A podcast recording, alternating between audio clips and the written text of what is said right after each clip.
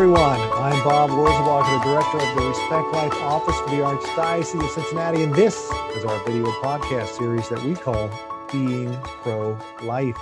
Each month, we discuss a different topic in the Respect Life arena. We'll hear a personal story from someone deeply affected by that issue.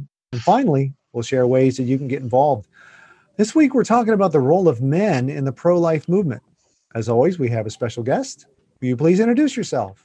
My name is Deacon Nathan Beiersdorfer, and I'm uh, assigned to St. Cecilia Parish in Oakley. Also work up here at Moeller High School in Montgomery. It's from where I'm uh, talking today, and also a husband and father of three children. All right, so Deacon Nathan, you know, before we get started, so what are your kids and what are their ages? You want to share that with us? Yeah, sure. We've got a, a daughter who's five, and her name's Mary. And we've got a son who's four. His name is Jude. And we've got a son who just turned one. His name is Damien. My kids are nine and 12 right now. But uh, so you have little young children. So that's awesome. So the pro-choice movement, as they call it, right? It's often couched in terms of being about women's rights. And for that reason, a lot of pro-life people feel like women are best positions to counter that argument. But I would argue that men have an important role as well. Do you want to expand on what the man's role is in this movement? I think the man's role is equally important as the woman's role. I mean, that goes back to Genesis. It goes back to the partnership that our Lord wants for us as man and woman in this world. And, you know, to exclude the man's voice is just to, it's a detriment to women, I think. To me, it just leave someone alone. So you say, okay, this is only going to be your decision, and we're not going to include anyone else in it to me, that's just very isolating. And I think the whole point of our relationships need to be partnership and helping one another. And that's what our Lord designed us for. And so, just at its very basic level, goodness, we need to need to be together on this on this thing, especially this thing you know, we have a post abortive ministry, right? Women who are post abortive. And of course, I work a lot with crisis pregnancy centers as well. So I have heard from countless women probably who are, have been in situations where they were either considering an abortion or even they had their abortion, right? And the father of that child said something to them like, well, this is your decision, and I'm behind you, whatever decision you make. Something like that. Something that our culture would tell us is a very supportive sounding thing to make but according to these women when when he said it's your decision to make that right there what they hear is i'm alone in this decision. Even if it's followed by and i'll support whatever that decision is right? That doesn't sound the same as the let's talk about this right? I, i'm willing to be the father right of this child to take the role of the father of this child. The difference that that conversation would have had right? In the isolation that the woman often feels. And that's a reality of women who have gone through abortions or women who have gone through crisis pregnancies and even have chosen to keep that child. That speaks a lot to what you're talking about, how there's not just one person in this decision about abortion. Do you want to add any other comments or thoughts to that perspective that women often share who have had abortions? Yeah, it goes to that radical individualism that you referred to in our culture that all the decisions about me are are only mine. And that's just impossible. It doesn't work in real life. I mean even just regards to like any decision we make we're always impacting other people. Um, whether it's a good decision or a bad decision you know sin is a corporate thing. So every little thing that we think we're doing in private we're actually uh, the ripple effect is tremendous. And what a supportive thing for a man to be right beside the woman not with a decision to kill a child but to to be there. I mean, that's that's what we need to be talking about is for men is taking responsibility for their actions and supporting women in in these decisions to bring a child into the world. And then what are we going to do with this great gift? I think that's the other that's the other thing that is so troubling about this is that we are just all about this radical personal freedom and we kind of forget the fact that the best things come when they're least expected from our Lord he wants to give us a gift and maybe he has given us a gift already and we're just going to terminate it before we even find out what was in store for us because we're so afraid. And oftentimes it's not it's not our fault that we're afraid it's it's our the situation that we're in you know? Having worked in that pregnancy center west in the men's ministry over there we saw every day how desperate people are and how the decision that they're making isn't one because necessarily they're, they're inconvenienced it's that they're just terrified and they don't know what to do. If they were to bring another child they can't afford it or whatever and so to have another person, a man there with the woman, supporting her and saying, I don't care what this looks like, but we're going to do it together, boy, that's what we need to be doing. So, Deacon Nathan, you were talking about the men's ministry at Pregnancy Center West. Pregnancy Center West is one of the great pregnancy care centers we have in the Archdiocese of Cincinnati. So, you started a men's ministry there. You helped with that. Tell us about that ministry. The men's ministry at the Pregnancy Center West kind of came out of another miracle in, in our life, my wife and I. You know, we tried to get pregnant for five years after getting married, and it was tremendously difficult. And we ended up discerning the adoption route. And prayed our little Mary into existence. And that story in and of itself was just amazing. Everything that went into her coming into our life. But then after that, we wanted to, I just felt this call this on our, on our hearts. Like we've got to give back to this ministry, you know, this adoption. And our agent kind of put us in touch with Nicole over at Pregnancy Center, who was the ED at the time. And she said, Hey, I don't need anything right now, but I think they do. And so I called Nicole and she's like, Hey, we are in the early throes of trying to start a men's ministry, which would mean we need guys to come here and talk to the guys who sometimes come in with their women for counseling. And so the way she described it, they would have women come in for an appointment, whether it was to talk about material assistance or to get an ultrasound or whatever. And the guys would be sitting there in the lobby twiddling their thumbs. You know, they don't know what to do. They're just being supportive. What a missed opportunity to get in touch with those guys and, and affirm them and bring them along in this journey and also help them with some assistance, whatever it may be. And so early on, we kind of got this thing together with the help of some other guys.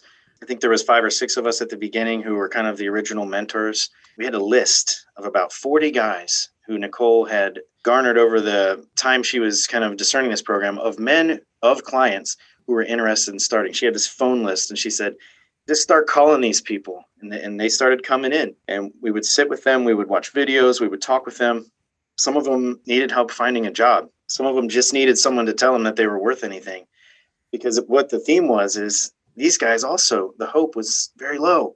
You could just tell like nobody had told them anything good about themselves for ages so they just needed somebody to be with them and, and give them a little boost so that they could give either their spouse or their girlfriend or whatever it was a boost also and so that took off pretty well for a couple years, but then it started to wane a little bit.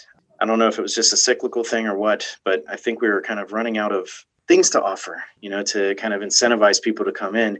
And I think the economy played a big role in it because a lot of times guys were just working. They just couldn't come into the appointments that they had set. They just, which is a good thing, you know, but the, the program runs in different kinds of cycles. Seminarians from the Athenaeum were helping a lot with the program. It was just, it's a very good thing. And I know they have a very robust men's ministry over at Pregnancy Center East, also, which is right near my parish. So we kind of engage those folks over there to kind of learn what would be a good way to set it up. But that's a little bit about that ministry. I don't know if we need to share this, but uh, I spoke with Abby Johnson, the famous former Planned Parenthood worker. She wrote that book that became a movie called Unplanned. She's, if, if listeners perhaps don't know, she's an ardent pro life speaker now, talking about her experiences of her conversion, having worked for Planned Parenthood in the past. Anyway, she she shares the story being a one someone who's praying and as a sidewalk advocate outside of a abortion center and one day a woman was coming in and she had a man with her and she spoke with that man and she said to that man you know what your girlfriend needs to hear right now is that you support her and that and that we can do this right? That you're ready to be if she wants to be you're ready to be a father you know? Not telling her what to do but if you simply send that message i'm ready to be a father if you're ready to do this together instead of the message that i shared earlier in this was that i'm with you no matter what you decide which really has a different connotation in that message. And he took that message to heart. He went in there and apparently he said that to her, and they walked out together, deciding not to have that abortion. So it can be a big difference that one makes by encouraging the men who are the fathers of these children when these women are in some crisis pregnancies to show how they can be supportive and how they can make the difference. And I'm sure these men's mentoring programs that we have at various pregnancy care centers make a big difference as well. If men do their job, right? If men respect women, if men respect the beauty of the marital act, if men respect the life that they are responsible for creating, then women probably we wouldn't be using the same language of saying this is my body and this is what i need to do because, part of the reason why they feel that way is because men aren't doing their part right in respecting them in the first place and making them understand that we can be with them so so how can we as men encourage other men to have the proper role in the pro-life movement I think, as with anything, our chief role as men, as husbands, and as fathers can be one of a modeling role. And you know that's that's for anything we do as Christians, as Catholic Christians. If we're trying to change behavior, we're trying to influence society. Gosh, I struggle with this so much. I talk to my own dad about it a lot. You know, I love that it's a Wonderful Life movie. There's a scene in there. The young uh, George Bailey is in the store and he's got a problem. You know, Mr. Gowers put the poison in the capsules, and he's like, "Well, how?" He's not listening to me. What do I? What do I do? Uh, he looks over at that sign that says "Ask Dad. He knows." and then he goes and runs and, and talks to his dad. I just love that. It just came to mind. I just saw that movie again recently myself. How Yeah. George Bailey saw that sign and reminded himself he needs to ask dad, right? And how we can, as fathers, be role models for our sons uh, Yeah. and daughters, but maybe so that they do ask us. Right. Because this being such a big issue, just like anything with our faith, you know, as we see the culture kind of going the opposite way of, of life and going into to death, and almost every time you turn on the TV, every time you do anything, you see that the culture is doing the opposite of what we should be doing. And we get discouraged. You know, I get discouraged as a deacon when I'm trying to think of how to talk to people, how to preach to people. I get discouraged as a dad thinking, gosh, I'm training up my kids for a world that's kind of going to be alien for them. So I think to in order to not be discouraged, it's easiest, and this is what my dad was telling me. Don't try to eat the whole elephant. This isn't your responsibility. you know, like God's put you in a place to be a model, to be an example for other people. And that's what I think we can do as husbands and fathers more than anything is just to live a good life and try to be as, as holy as possible, as holy as you can, live virtuously. And other people look at that and they say, boy, I, I want to be like that. And, you know, hopefully you train your children that way. And, you know, the other thing that is probably good for men to do that maybe isn't done so much anymore is to take on some sort of mentoring relationship with another younger man. That can be a confirmation sponsor you being that person's confirmation sponsor or something like that, anything to develop a relationship. If you don't have a son of your own or if you don't have someone to influence in that way, just to be able to do that and to actively seek out that role of, of mentoring someone in the way that they should go. But I always like to ask the question how can we get involved? How can we do something about this problem? And one of those ways, which was already talked about, was you can either be part of a men's mentoring program at your local pregnancy care center, or if there isn't one, perhaps you can even start, you know, said, said program. If someone feels so moved to do that, since you have done it, how would you suggest that one would go about trying to start, help a pregnancy care center start a men's mentoring program? That's a great question. Starting a men's mentoring program at a pregnancy center would be to, you know, contact that person, that director of that center, and to just see if they have a need. I think the parishes can also be a hub of pro life activity for men.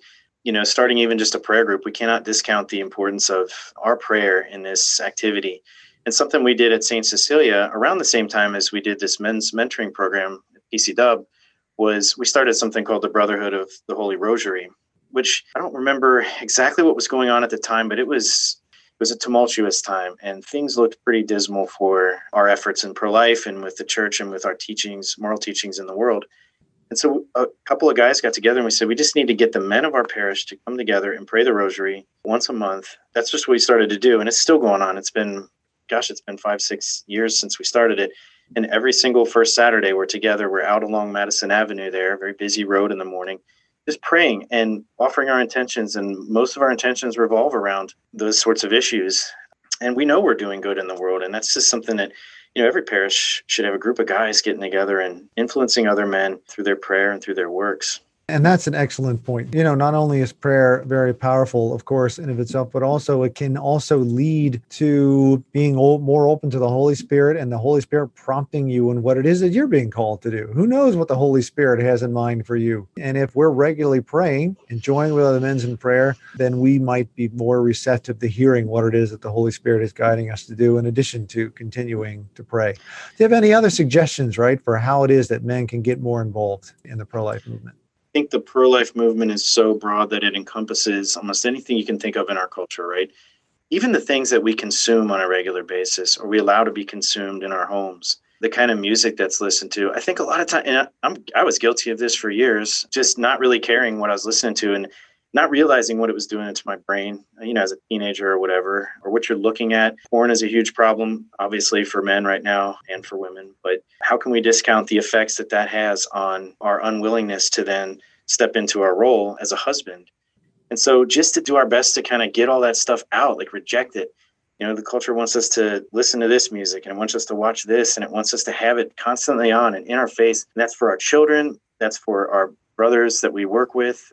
Could be anybody that, you know, just our influence on, hey, maybe that's not so great and here's why maybe and a lot of times people just aren't even paying attention they're not realizing the insidious nature of some of what the culture is putting into our brains and if we're only able to just kind of turn some of that off, it goes back to what you were saying, Bob, about listening and discerning the spirit. We can't do that without silence. You know, as Cardinal Sarah said in his book, The Power of Silence, and as many other saints have said, we are called to have those moments and we can't do it when we're constantly distracted. So I think the pro life movement could be benefited by just us turning stuff off that's bad and spending more time in prayer. You know, that's how we're going to impact the culture. And that's what's going to also then impact the pro life movement.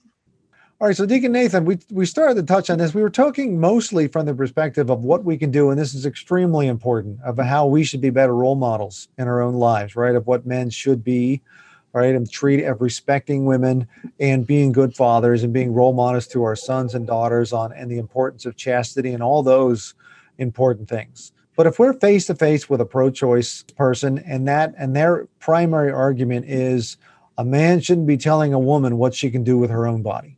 That's the argument, right? What might our response be to that?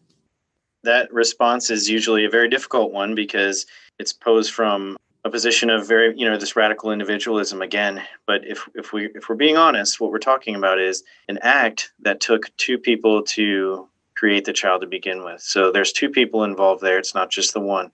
And so when we're coming from there, then we realize an act of murder would then include three people you know that would include the, the the mother and the father and the child being killed. And so there are a lot of people affected when when we're talking about abortion. And you know gosh it was i don't know how we're even talking about this anymore now that there's ultrasounds and things that people can realize you know. It's it sounds like when roe v wade was implemented it was they were successful in narrating the idea that you know a child was just tissue or whatever and we know much better than that now. We know that life begins at conception and this is something that we need to look at as a gift and that's that's where we we really get it wrong in our culture and that's where we men and women in the pro-life movement really need to continue to exemplify the fact that life is a gift and that we're given these gifts as an opportunity to improve our lives and the lives of everyone around us. And gosh whenever we cut off those opportunities we're just missing something so special. And everybody seems to be searching for something in life. We're just we're seeking all the time and we're always feeling so empty in our culture. We say, well, why am I so miserable? Or why can't I find happiness? Well, it's it's being offered to you right here, and we're not taking it because we think that the world has something better to offer us. But what could be better than something so beautiful that than a life? And so our job is to model how beautiful it is to raise children, even when it's hard, and how beautiful it is to be uh, married to someone, even when it's hard. That's another thing. It's just so it's surprising that people are even getting married in, in the culture that we're, we're living in. It's, it's somewhat surprising to me as a deacon. I do a lot of weddings at St. Cecilia. It doesn't seem like something that people would even want to do anymore because they're making this commitment. And so just for us, for us as Catholics to continue to, to model that for others is, is our most beautiful job. All right, and uh, you know, you brought up a lot of things. I can tell you that there's probably many, but the two of the more famous conversion stories I'm aware of in the pro-life movement, the one I already mentioned, Abby Johnson, right, the author of Unplanned, and her conversion to the pro-life movement was based in large part upon her seeing an abortion when there was an ultrasound machine related, and she could see the child, the fetus, and she could tell that that was a person by what was happening on that ultrasound machine. And the other one, Dr. Bernard Nathanson, if people don't know he was an early one, if not the first big abortionist in this country. And he was very involved in making the Roe v. Wade case come back in 1973. And this was before the ultrasound machine. And then in the late 70s, when the ultrasound machine, you know, came around, whenever that was in the 70s, and he did an abortion with an ultrasound machine and he saw what he was doing, that was the biggest cause in his conversion. And he became pro life and he regretted greatly what he did to make Roe v. Wade happen. Great book called The Hand of God. I can recommend that he wrote. And uh, probably about the time that this podcast is coming out, there's a movie called Roe v. Wade that will be released around that time that tells in part the story of, of his conversion. Dr. Bernard Nathanson, in addition to the books that he wrote. So those machines have had a big part in helping people realize the life that's in the womb. And then you mentioned the beauty of life. A lot of times when people get pregnant, they think something went wrong right? Something went wrong. I got pregnant somehow. Whereas the reality is that if you got pregnant, that means that something went right. That's what's supposed to happen when you engage in the marital act. So to see it as a gift, right? And to see that life as a gift and try to discern okay, am I in a situation where I can raise this child or do I need to place this child for adoption, which is another beautiful choice? These are the choices we will be thinking of if we see it as a gift and not that something went wrong somehow. You know what concerns me though is, you know, as much talking as we do on social media about this issue and, you know, because the instinct can be, well, we need to make it more apparent to people what's actually happening and we and we post more things and you know, but it's it concerns me that people just like we tune each other out. We don't even listen. So if I post something on social media that says this is a baby or whatever, like are people really hearing that or are they just saying there goes that pro-life person again saying whatever they're going to say? And it seems like we're just getting lost in the language of it and how do we combat that? We have to combat it with our lives. We have to combat it with our authentic witness as husbands and fathers and as families. I love those words that you just said there. That's absolutely true. It, it totally starts with the way we are living our lives. It totally starts with how we're treating or how we act as a man in this world, as a husband or a father, or even if you're not a husband and father, obviously, you know, if you're a priest, if you're a single person, how, whatever your role is in life, the way you're treating women, the way you're treating uh, those around you, that is going to speak volumes as to whether we are living in a culture of life or one that supports more the culture of death. That is always going to be number one. Well, thank you for talking with us today about the role of men in the pro life movement. Hopefully, we've learned a lot. We can get some men off the sidelines and involved in helping support the cause for life. So, thanks for spending time with us today. Thank you, Bob, for the time. It's been great talking to you. God bless. And I want to thank all our viewers and listeners for tuning in on this episode of our Being Pro Life series. Head to the website to view more resources talked about in this episode at www.catholicaoc.org slash being-pro-life. Thank you again for joining us today. I look forward to being with you next time